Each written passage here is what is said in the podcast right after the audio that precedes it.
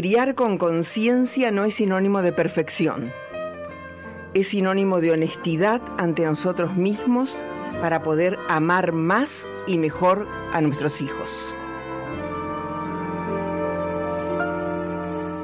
Piénsame cada vez que te... Hola, ¿qué tal? Muy buenas tardes. Acá estamos nuevamente, como todos los martes a las dieciocho horas, por Radio Megafon, con el programa Hablando de Crianza.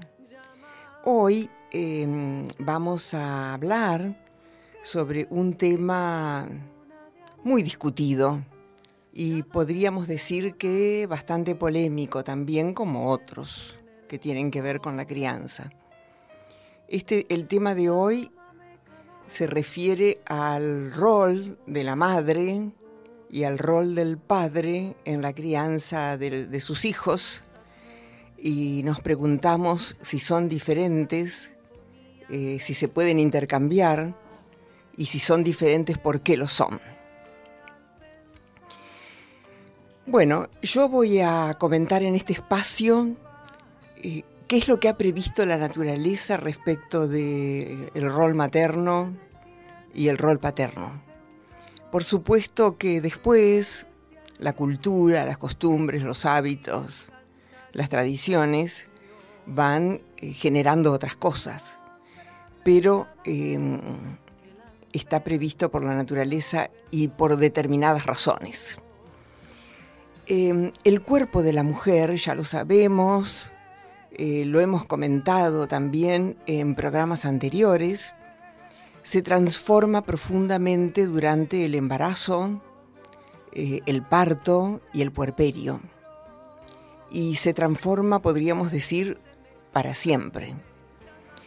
Eh, transformaciones muy importantes, como ser eh, cambios hormonales eh, muy, muy este, grandes para poder gestar, para poder dar nacimiento a ese nuevo ser y después amamantarlo. Se modifican sus músculos, sus glándulas, se modifica también eh, emocionalmente, eh, la forma de ver el mundo, eh, se afina la empatía para captar y comprender las necesidades del otro, eh, está en estado de atención y de alerta también muy afinado para Eh, captar lo que en un momento dado necesite su hijo.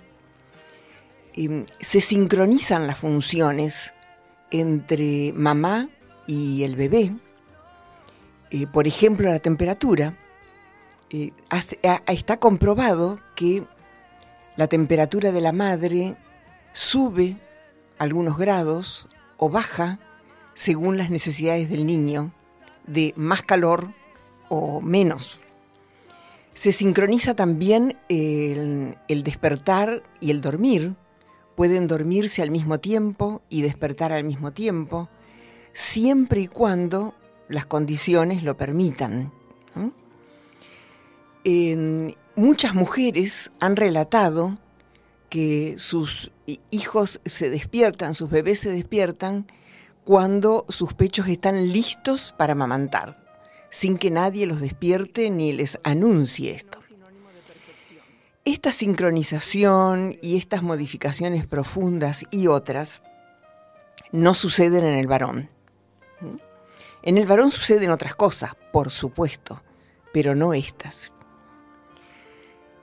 A mí me gustaría eh, hacer referencia a lo que dice Ione Olza, que es eh, una médica psiquiatra muy conocida en el campo de la maternidad y especialista en psiquiatría perinatal. Ella eh, señala que decir hoy que hay una biología de la maternidad eh, suena políticamente incorrecto.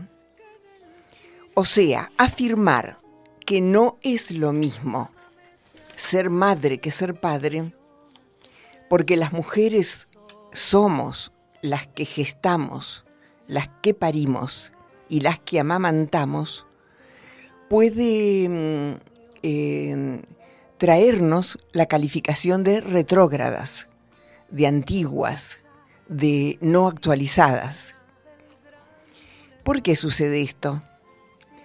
Eh, porque la maternidad ha sido experimentada por muchísimos años por las mujeres como una pérdida de la libertad, como una pérdida de los espacios adquiridos.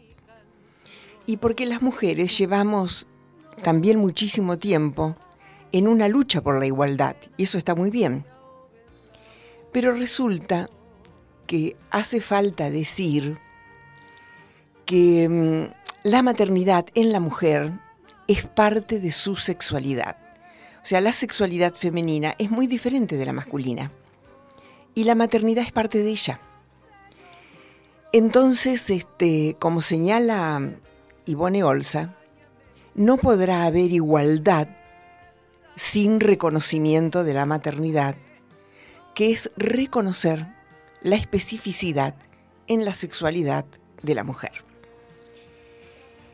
¿Qué mm, significará, eh, qué significa el reconocimiento de la maternidad? Eh, es este, bastante habitual, y a muchísimas mujeres nos ha sucedido, y si uno observa el entorno, sigue aún sucediendo mucho, que la maternidad, cuando se tiene un niño, o las mujeres quedamos encerradas, eh, como invisibles, eh, mucho tiempo solas, eh, transitando una etapa que gran parte de la sociedad considera que debe ser rápidamente superada. Entonces, el reconocimiento de la maternidad, ¿qué implicaría? Implicaría hacerla socialmente más visible y valorada en el espacio social. Debería estar instalada en la esfera pública. Eh, debería significar que las mujeres no tengamos que dejar a nuestros hijos cuando vamos a trabajar o cuando vamos a estudiar. Eh, en este sentido, es este, importante señalar que la invisibilidad de la maternidad y el desconocimiento de sus características es uno de los grandes triunfos del patriarcado, porque implica negar lo que es, lo que implica y el aporte social que hace, e implica negar la sexualidad de la mujer, y en torno de la negación de la maternidad se ha montado un inmenso negocio, cuyas, cuyos aspectos significativos todos conocemos, ¿no? La atención de los niños, los servicios especiales, eh, los, la, la, la industria de los entretenimientos, eh, del reemplazo de la función de la madre, bueno, infinidad de cosas. A mí me gustaría, a esta altura de lo que voy diciendo, porque hasta ahora no hemos hablado del rol de la madre y del rol del padre en la crianza, pero a mí me parece que eh, no podemos conversar sobre estos roles de manera solo práctica o solo pragmática, sin ponerlos en el contexto que se merecen. Por eso esta... estos conceptos eh, primeramente. Y ahora me voy a permitir leer un párrafo de Ione Olza, que la verdad que me ha parecido más interesante leerlo que resumirlo yo. O sea, porque me gustaría decirlo en palabras de ella. Es una autora muy interesante para ser leída, para todos quienes quieran comprender más estos temas, tanto mujeres como varones. Bueno, dice Ione Olza: los bebés necesitan el contacto estrecho mantenido e íntimo con la madre. La relación cuerpo a cuerpo durante la mayor parte del primer año de vida es muy importante, ya que estar separados de ella les supone un estrés inimaginable. Negarlo a estas alturas sería como decir que fumar veinte cigarrillos al día durante años no es dañino para los pulmones. O sea, la importancia del vínculo inicial está sumamente comprobado. Por ello, sigue diciendo Ione Olza, lo más grave, en mi opinión, esto hay que entender que está dentro de un texto mayor, son las declaraciones de la consejera de Educación de Madrid, Lucía Figar, quien dice: mis bajas de maternidad han durado poco, dos o tres semanas. En otro trabajo me hubiera acogido a la baja completa, pero cuando tienes responsabilidades de gobierno, estás o no estás. Quiero decir que esto lo está expresando en función de la vicepresidenta española, que Eh, se tomó su licencia por maternidad y después fue a trabajar con su niño. Entonces sigue diciendo Ione Olza: he aquí el quid de la cuestión. Se considera responsabilidad separar a un recién nacido de su madre por la política. Para mí, dice ella, es justo al revés. Un ejemplo de irresponsabilidad que quiero pensar es más debido a la ignorancia que a otras cuestiones. En esta adultocracia, que es la sociedad en la que vivimos, no somos conscientes del disparate al que hemos llegado. ¿Cómo queremos que nos gobiernen bien quienes, para hacerlo, abandonan los cuidados de sus propios hijos recién nacidos? A mí eso solo me infunde enorme desconfianza. Me parece que es justo al revés. Sueño, dice Ione Olza, con un mundo en el que una presidenta o un presidente de gobierno puedan decir que no han ido al Parlamento porque sus hijos tenían anginas, pesadillas o necesidad de estar acompañados, o donde un ministro pueda llegar al, al consejo con un bebé colgado de la bandolera o una niña pequeña de la mano.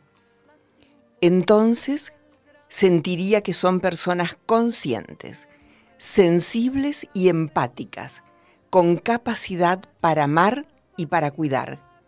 Y de alguna manera me sentiría mucho más confiada en su buen hacer y en su criterio. O sea, me parece que son palabras eh, muy importantes a tener en cuenta. Por eso es interesante leer a esta autora. Creo que mmm, en esta sociedad donde hay mucha hipocresía social, la verdad que hay mucha hipocresía social porque se dicen cosas y se hacen otras, es muy importante seguir hablando mucho, falta muchísimo por decir acerca de la maternidad y de la crianza de los niños. Por ejemplo, todos sabemos que aún hoy, a pesar de todo el discurso que hay acerca de las madres, de la importancia de criar a los niños, de las infancias, acerca de la importancia de las escuelas, de la educación, aún hoy amamantar en público no es muy bien visto. Es mirado con asombro y algunas veces hasta con desagrado. Todas sabemos también que cuando una mujer ha tenido un niño, se espera que rápidamente regrese al trabajo. ¿Sí? Cuanto antes superar esa situación, como si nada hubiera sucedido, y retomar rápidamente el trabajo o sus actividades. Sabemos también que hay muchísimos lugares que no se permite ir con niños. Y en otros, en otros eh, trabajos se pone como condición eh, no quedar embarazada. O sea, son más que suficientes estas evidencias para decir que la maternidad no está socialmente reconocida, a pesar de los discursos, y para entender y comprender a muchísimas mujeres jóvenes que, au, que hoy no, no se entusiasman con la maternidad, eh, porque les implica eh, tal vez eh, quedar marginadas y solas, invisibles, eh, perder espacios, o por lo menos experimentar el temor de que eso suceda. Casilda Rodrigañez, que es otra investigadora cuya lectura es de gran interés, socióloga y feminista, dice algunas cosas como estas. Solo la marginación social de la mujer ha hecho posible el ninguneo de la maternidad. La igualdad, larga lucha, llevará necesariamente a reconocer y recuperar la maternidad, porque sin ello no podrá haber nunca igualdad entre el hombre y la mujer. O sea, cuando la maternidad sea realmente recuperada, y estamos hablando de una maternidad gozosa, no invisible, no invisibilizada, no transitándola sola en casa, sino sostenida por una tribu, no con temor a perder los espacios eh, ganados u obtenidos con tanto esfuerzo, estamos hablando de esa maternidad, entonces ya no será la madre y los otros, sino será la madre con los otros. Esta es la recuperación de la maternidad, donde todos la sostengamos. Bueno, entonces ahora sí, llegados a este punto, ahora sí creo que en este contexto podríamos decir algunas palabras acerca de los roles de la mujer y los roles del varón cuando llega un niño a casa. Eh, las mujeres, por todas esas transformaciones que nos acontecen, eh, por toda esa preparación que nuestro cuerpo y nuestra psiquis eh, va produciendo para recibir a este nuevo ser en nuestras vidas, tiene como tarea fundamental maternar. Maternar significa recibir al niño y mm, transitar con él lo que llamamos exterogestación. O sea, ya hemos este, señalado en programas anteriores que el ser humano recién nacido es eh, inmaduro y absolutamente dependiente. Necesita varios años, la verdad que varios años, para ir sintiéndose más autónomo y desarrollar sus capacidades de autonomía. Mientras tanto, necesitará, como dice Nils Bergman, el hábitat del cuerpo de su madre. Ahí encontrará absolutamente todo lo que necesita para crecer fuerte, para crecer sano y para sentir que el mundo es un buen lugar donde estar. Esta es la tarea fundamental de la mujer, definida biológicamente, aunque sea um, políticamente incorrecto señalarlo, como dice Ione Olza. ¿Y cuál es la función del varón cuando llega un niño a casa? Bueno, podríamos decir que la función del varón tiene dos momentos especialmente. El primer momento es sostener la diada, o sea, sostener a la mujer unida al niño. el varón, su función debería ser proteger esa diada, cuidarla, comprenderla, asegurarse de que la mujer esté ligada a su hijo, brindándole ese hábitat para su mejor desarrollo. Esa es su función. Por supuesto que llevar adelante esta tarea implica aceptar los profundos cambios que se generan a partir del nacimiento. Eh, como dice Michel Oden, la familia empieza en la sala de parto, no antes. Antes éramos una pareja. Bueno, sostener la diada requiere al varón o a la pareja madurez, madurez emocional. ¿Madurez emocional para qué? Para estar presente sin reclamar.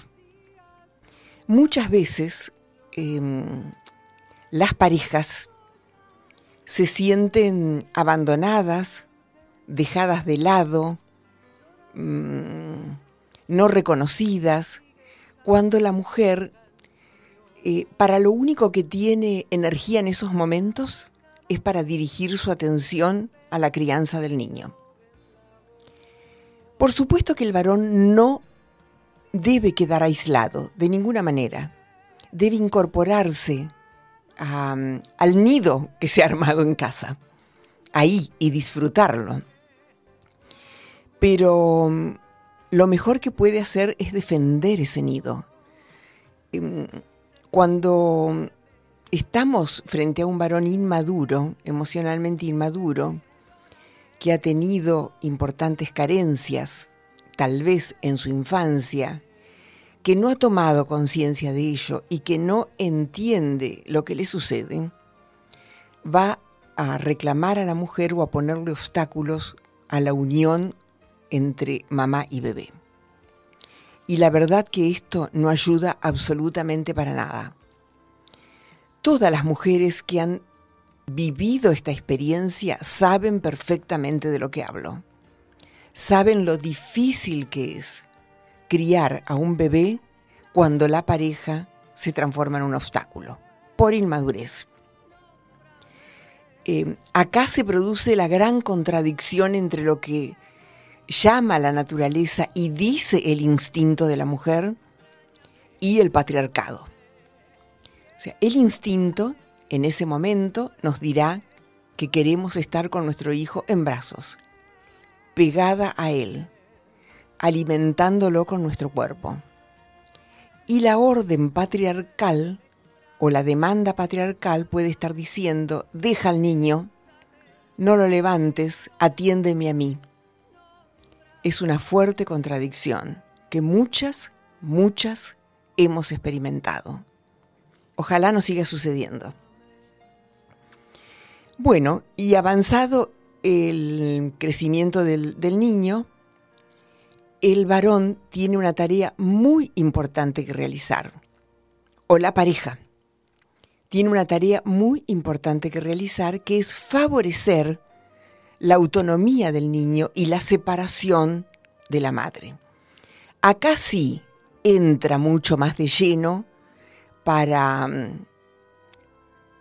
diciéndolo así metafóricamente, para permitirle conocer el mundo.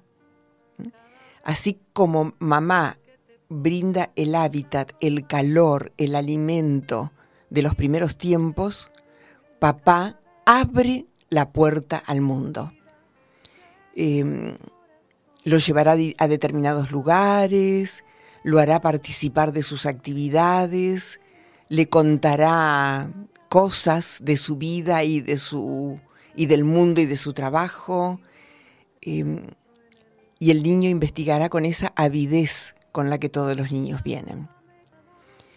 Eh, esto es fundamentalmente lo que está por diseño humano para mamá, para papá. Eh, siempre es posible llevarla a cabo, llevar a cabo estas tareas cuando lo permite la madurez individual de cada uno, cuando la sociedad apoya, como hace mucho tiempo que los niños se criaban en tribu. Eh, una tribu apoyaba a la crianza de la nueva criatura. Eh, hoy las familias nucleares están solas y eso los vuelve mucho más difícil. Bueno, eh, así están definidas las cosas eh, para nuestro diseño eh, humanos de madre, padre y bebé. Eh, después, bueno, por supuesto que cada uno va haciendo el camino que mejor puede y va brindando lo que mejor puede. Pero tenemos que tener esto claro y tender a ello siempre que sea posible. Bueno, eh, hasta acá llegamos hoy con este tema de el rol de la madre y el rol del padre. Para nuestro próximo encuentro, que será el martes que viene, vamos a tratar un tema que también es polémico, eh, es muy interesante, pero genera amplias discusiones y se engancha mucho con este tema. Eh, el tema enunciado más o menos así como maternidad y patriarcado. Eh, vamos a seguir hablando de esto y mm, espero que resulte interesante. Y cualquier opinión o pregunta, por supuesto, la pueden hacer llegar y con mucho gusto las tomaremos. Bueno, muchísimas gracias por estar acá, muchísimas gracias por el espacio, muchísimas gracias, Fran, por tu ayuda, tu presencia, tu colaboración y nos vemos el martes que viene. Gracias. Criar con conciencia no es sinónimo de perfección. Es sinónimo de honestidad ante nosotros mismos para poder amar más y mejor a nuestros hijos.